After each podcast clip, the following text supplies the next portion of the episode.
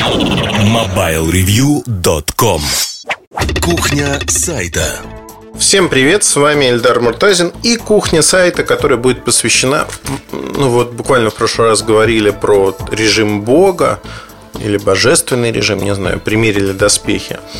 А сегодня я хочу поговорить про комплекс начальника или в применении к журналистике комплекс редактора. Ну, кто-то может сказать комплекс главного редактора. Начну с истории. Однажды я столкнулся с тем, что придя э, на работу, я был крупным начальником и достаточно недолгое время, несколько месяцев, я столкнулся с тем, что мой коллега, который занимал примерно ту же самую позицию, вызвал к себе весь свой отдел и начал э, каждому человеку объяснять, что ему нужно сделать. Представляете, понедельник день тяжелый, приходят люди на работу, пол девятого утра, и вместо того, чтобы сесть и начать делать свою работу, у них на полтора часа такая говорильня, где говорит, в общем-то, начальник, а все э, вежливо внимают ему, уставились свои блокнотики, в записные книжки, кто-то делает какие-то пометки, причем я более чем уверен, что люди там просто рисовали, изображали живую заинтересованность. Такое, знаете, не раболепное поклонение начальнику, а внимательно пытались его выслушать. При этом, ну, было всем понятно, что это совершенно бесполезно, и начальник, в общем-то, устроил это для себя. Что я называю комплексом начальника? Комплекс начальника, он выражается очень просто. Каждый человек на свете, неважно, начальник он или нет, он считает, что он умнее, чем окружающие. Ну, вот так мы устроены. Мы считаем, что вот так бы мы глупо никогда бы не поступили, как вот тот парень или та девушка.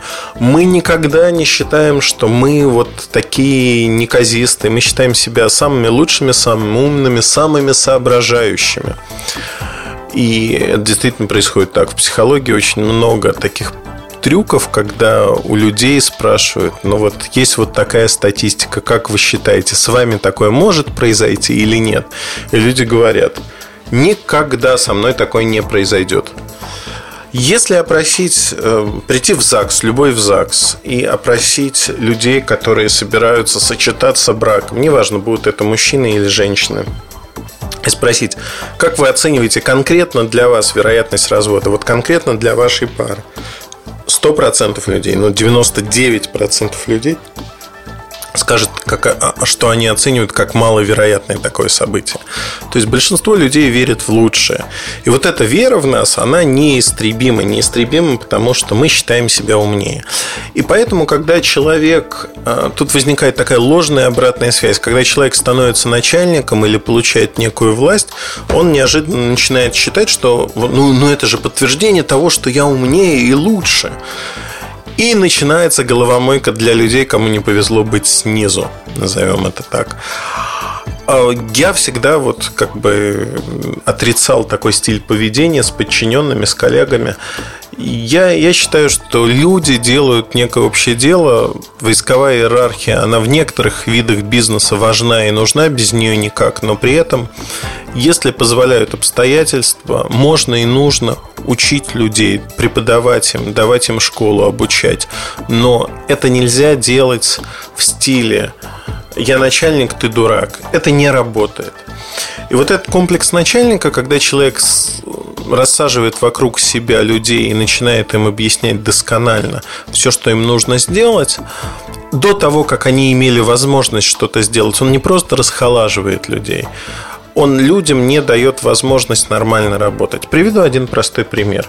А, моя знакомая, а, достаточно хороший специалист, в области медиапланирования она сменила работу в одной компании и ушла в другую зарубежную компанию. Неожиданно оказалось, что ее взяли фактически ассистентом ассистентом на 5000 долларов, который должен организовать там, я не знаю, секретарские функции. Когда она возмутилась, ей просто сказали, ну, вы знаете, мы когда вас брали, вот у нас была позиция, она бы пропала, то есть пропала бы позиция, ее закрыли, нам надо было кого-то взять. Но работы для вас нет, поэтому вы можете сидеть, вот выполнять эту работу, и, в общем-то, а чего вы возмущаетесь? У вас вот такая хорошая работа. Вы получаете деньги, но выполняете фактически функции функции ассистента. Слово секретарь не прозвучало. Девушка, конечно же, уволилась, потому что ей было интересно работать. А работать в своей области и получать опыт. При этом вот люди с комплексом начальника, они не понимают, что они вымывают как раз-таки самое основное. Они вымывают желание работать, они вымывают желание что-то делать, чего-то достигать. Это, конечно, удивительно. Удивительно, потому что мы получаем вместо мотивации людей совершенно обратный эффект. Люди не хотят работать, люди не хотят учиться. Они изначально, может быть, этого не хотят. Но когда им начинают выносить мозг, знаете, вот э, мне несколько раз пытались это люди проделывать. Э, когда мы начинаем работать с неким заказчиком, приходит человек, который свое незнание, свою некомпетенцию прикрывает тем, что он пытается надавить. Вот я начальник, я сейчас... Есть знающие начальники, которые просто считают, что другие дураки. Такое тоже бывает.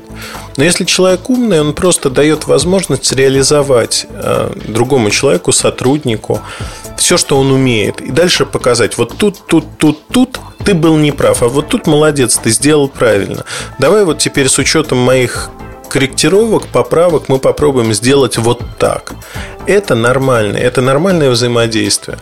Но когда тебе начинают рассказывать, то есть фактически, оказывается, начальник должен показать некие рамки, в которых мы живем, в которых мы идем и чего-то добиваемся. Но он не может нарисовать дорожную карту максимально детальную. В конце концов, каждый специалист, если он профпригоден, он должен сам уметь реализовать ту или иную задачу победить там проблемы и сделать все остальное. Начальник не должен заменять собой и показывать, что вот вы все дураки, вас тут по объявлению понабрали, а я самый умный, я вам сейчас объясню. Это в первую очередь говорит о том, что начальник дурак. Это говорит о том, что он подобрал себе а, коллектив, который не умеет работать, и которому надо все разжевывать и класть в рот. Так не бывает. Я считаю, что в бизнесе, так же как и в жизни, нужно ставить задачи, знаете, чуть-чуть выше, чем вы умеете сейчас, чуть-чуть выше, чем вот чтобы люди тянулись, чтобы вы сами тянулись, чтобы всегда оставалось, знаете, как немножко выложиться, немножко выложиться и дотянуться до чего-то. То есть дотянуться и сделать так, чтобы вы могли а, получить новый опыт, чтобы вы могли этот опыт потом использовать. Вот это очень важно. По-другому не бывает. По-другому не бывает по одной простой причине. Когда вам все разжевывают и говорят, вот шаг влево, шаг вправо, попытка к бегству, стреляю, это невозможно. Это просто нельзя. Но любая инициатива гибнет в таких условиях мы получаем то, что люди не хотят ничего делать. Я могу рассказать про нашу редакцию э, следующую вещь, что я никогда не пытался авторам, редакторам нашим навязывать свою точку зрения. То есть всегда идет некое обсуждение, и в этом обсуждении я говорю, вот было бы неплохо вот сделать вот так. Ни в коем случае я не говорю, вот ты должен сделать вот так или нет. Табу как таковых практически нет. Табу несколько. А брать деньги за материалы, то есть э, брать деньги за рекламу и писать под видом редакционного материала некий рекламный материал. Нет, это табу, это нельзя. Это от-ата по рукам на улицу с волчьим билетом. Вот за это никак никуда и ну нельзя так поступать. Нельзя писать то, чего нету, то есть выдумывать какие-то факты. Этого тоже нельзя делать. Но если говорить о том, что как человек должен реализовать те или иные вещи, тут полная свобода практически. Она иногда приносит, э, скажем так, она приносит э, и свои минусы, потому что иногда ребята зарываются и делают какие-то вещи, которые, да и я тоже зарываюсь порой, и делаю вещи, которые, наверное, не стоило бы делать. Но тем не менее мы живые, мы видим, как это происходит, мы, мы чувствуем. И для нас это тоже опыт. В другом месте мы не могли бы попробовать сделать так. Просто не могли бы, потому что нас бы зарегулировали и сказали, вот сюда можешь, сюда можешь, а сюда не можешь ни в коем случае. Наверное, для кого-то это хорошо. Наверное, для компаний больших, где ну, нельзя работать с каждым человеком, это тоже хорошо. А для нас это плохо, потому что теряется индивидуальность, теряется возможность реализовать многие вещи, многие задумки, которые нам кажутся интересными. Вот это очень важно. И тут, в общем-то, я натыкаюсь на то, что постоянно, вот всегда должен быть некий баланс между возможным и нужным этот баланс э, главное соблюдать. То есть со стороны, с позиции начальника или главного редактора, не суть важно. Вам нужно создать условия, в которых люди будут тянуться вверх с одной стороны и учиться чему-то. Пусть исподоволь, пусть они даже не осознают тому, что они учатся. Я недавно встречался со, со своим бывшим сотрудником, и мы сидели, пили кофе. Он работает сейчас совершенно... Он работает не в журналистике. Так получилось, что его занесло в пиар, в социальные сети. И вот мы говорили про то, что он делает э, в социальных сетях. Он говорит, Ильдар, ну вот я прошел твою школу, и сейчас мне это очень сильно помогает. Я говорю, а что именно помогает? Человек начал перечислять то, чему он научился. То есть это не выглядело так, что мы пришли, сели, и я говорю, дорогой друг, открой блокнотик и запиши, значит, там некие максимы от Ильдара Муртазина. Максима номер один, что надо делать вот так, так и так. Нет, этого не было. Когда человек писал статью, и мы обсуждали буквально эту статью очень немного. Мы обсуждали на уровне того, что вот тут можно это поправить, тут важно вот это, это и это. И вот тогда она будет уникальной. Тогда ее будут читать, смотреть, обсуждать. Человек это подхватил, то есть он впитал это как губка. Не потому что человек какой-то особенный, а потому что простые идеи, они в процессе работы накладываются. То есть коллектив, знаете, бытие определяет сознание – и это действительно так. В зависимости от того, в каком коллективе вы работаете, вы либо растете, либо не растете. Это зависит от того, какие люди вас окружают. Если вас окружают люди, которые врут, изворачиваются, не хотят работать, то ну, вы будете тоже врать, изворачиваться и не хотеть работать. Ну, потому что так принято. Если все на стене гадят, то тут вы тоже, скорее всего, даже если не будете гадить, ну, неприятное ощущение. Вот стена изгажена, и ну, ну плохо, вряд ли вы ее будете отмывать. Потому что посчитаете, ну, это не мое. Тут то же самое. И очень много зависит от человека, который стоит наверху. Большая часть зависит от того человека, который стоит наверху и который, в общем-то, все это продвигает. Я, по-моему, недавно говорил о том, что подчиненный – это уродливая карикатура своего начальника. Это действительно так. И все хорошее и все плохое, которое есть в людях, окружающих вас, в какой-то мере это ваши гипертрофированные черты. Я иногда, если вот говорить про Mobile Review, я иногда горжусь с ребятами. То есть они делают вещи, которые совершенно сногсшибательные. И, возможно, иногда они не видны снаружи, но это действительно круто, круто, круто. При этом для нас это норма. Иногда я вижу вещи и те черты, которые мне не нравятся в себе. Я вижу, что они их тоже воспринимают, э, но они воспринимают их как со знаком, знаете, без разбора. Копирование идет без разбора, как такая цепочка цепочка нуклеотидных последовательностей, которые строятся на конвейере. И конвейеру совершенно безразлично, со знаком плюс или со знаком минус. Он просто копирует нечто. Тут то же самое, идет некое копирование, которое не всегда хорошо. И я иногда даже специально поправляю, говорю, ребят, ну вот я сделал это не потому, что так правильно, а потому что не сдержался. Вот банально не сдержался, вспылил, и лучше этого не делать, потому что это неправильно, потому-то, потому-то, потому-то.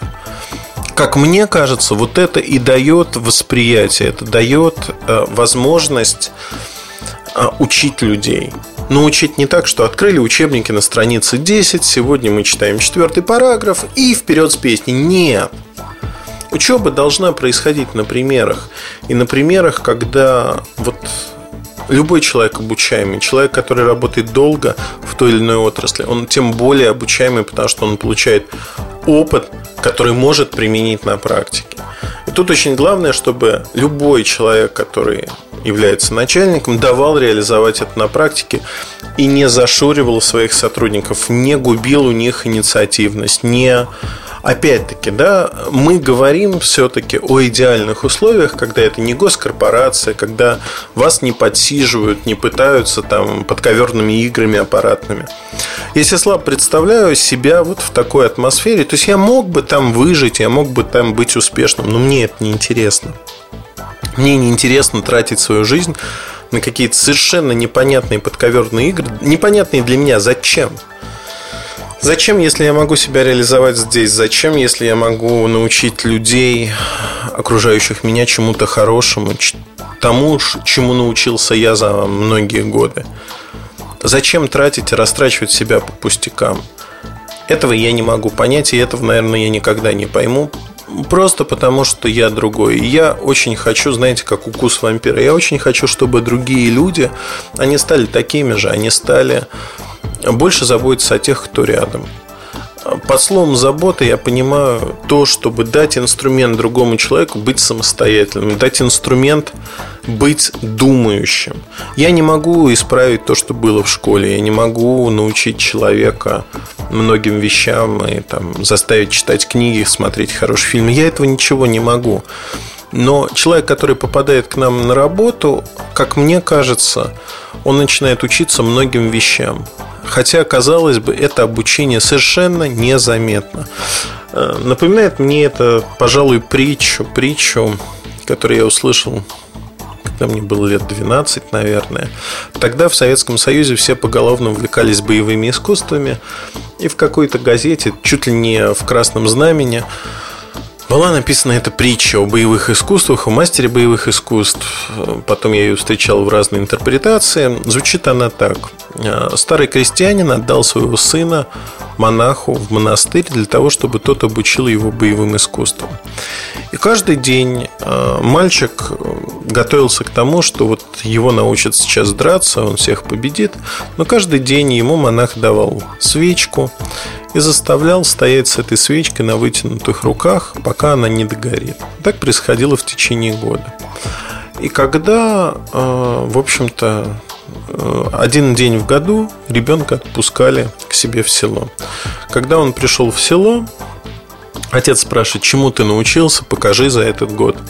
А сын говорит, ты знаешь, отец, я ничему не научился, это совершенно бесполезная трата времени, потому что каждый день я стою со свечкой в руках и ничего не делаю. И в этот момент разъяренный бык кинулся там, на его отца по какой-то причине, и э, от испуга ребенок схватил его за рога и повалил на землю. Отец сказал, ну как же ты ничего не умеешь, вот видишь, чему тебя научили за этот год. То есть притча эта, она говорит об одном, что зачастую мы даже не замечаем, как мы чему-то учимся. Зачастую сам процесс обучения не заметен. Наверное, вот это то, что очень важно, что вы проходите некую школу, которая позволяет вам получить новые знания, получить новое видение мира. И люди, которые состоялись, очень часто я слышу такую вещь, что моя работа, она позволяет мне изучать мир. Бизнес позволяет изучать мир. И это действительно так. То есть каждый человек, он в душе исследователь. И исследуя окружающий мир, мы получаем новые знания, новое удовольствие, новые впечатления в конце концов. Тут очень важно не переборщить, но главное это заключается в том, что нельзя ограничивать людей в этом. Нельзя быть плохим начальником, который зарегулировал все. Дайте людям возможность дышать, дайте людям возможность учиться, дайте людям, в конце концов, возможность быть самими собой. Это очень важно. И поэтому я очень против комплекса начальника, самоутверждения за чужой счет. Докажите своими делами, докажите тем, что вы делаете, что вы умеете хорошо работать что вы можете себя реализовать. Это очень важно, это чертовски важно. Вам не будет страшно ничего, если вы будете действительно уметь. И больше того, очень часто начальники боятся конкуренции со стороны своих подчиненных. Это полная ерунда. Он действительно полная ерунда, потому что если говорить вот о миссионерстве, о такой учительской стезе, любой нормальный учитель будет рад, если ученик его превзойдет в чем-то. Это тоже надо помнить. Если вы, как начальник, главный редактор, сможете воспитать человека, который вырастет больше, чем вы, почет вам и уважение, потому что вы действительно совершили огромное, большое дело. И так же, как в спорте, мой тренер в какой-то момент вызвал меня и сказал, что... Ну, как вызвал, оставил после тренировки и сказал, что я ухожу к другому тренеру. Я воспринимал это как знаете, удар, оскорбление, не знаю. Мой любимый тренер отказывается от меня. Он говорит, что все, ты идешь вот работать с таким-то тренером. И уже потом, спустя какое-то время, я понял, что и поговорил с ним, я понял, что все, что он мне мог, он отдал. И да, я, наверное, бы был с ним вполне успешным в рамках того, что мы делали. Я выигрывал бы соревнования какие-то, но я бы не вырос больше, чем он все отдал мне уже. Вот он все, что мог, он в меня вложил. И дальше он меня передал. Передал тренеру, который из меня мог слепить что-то другое.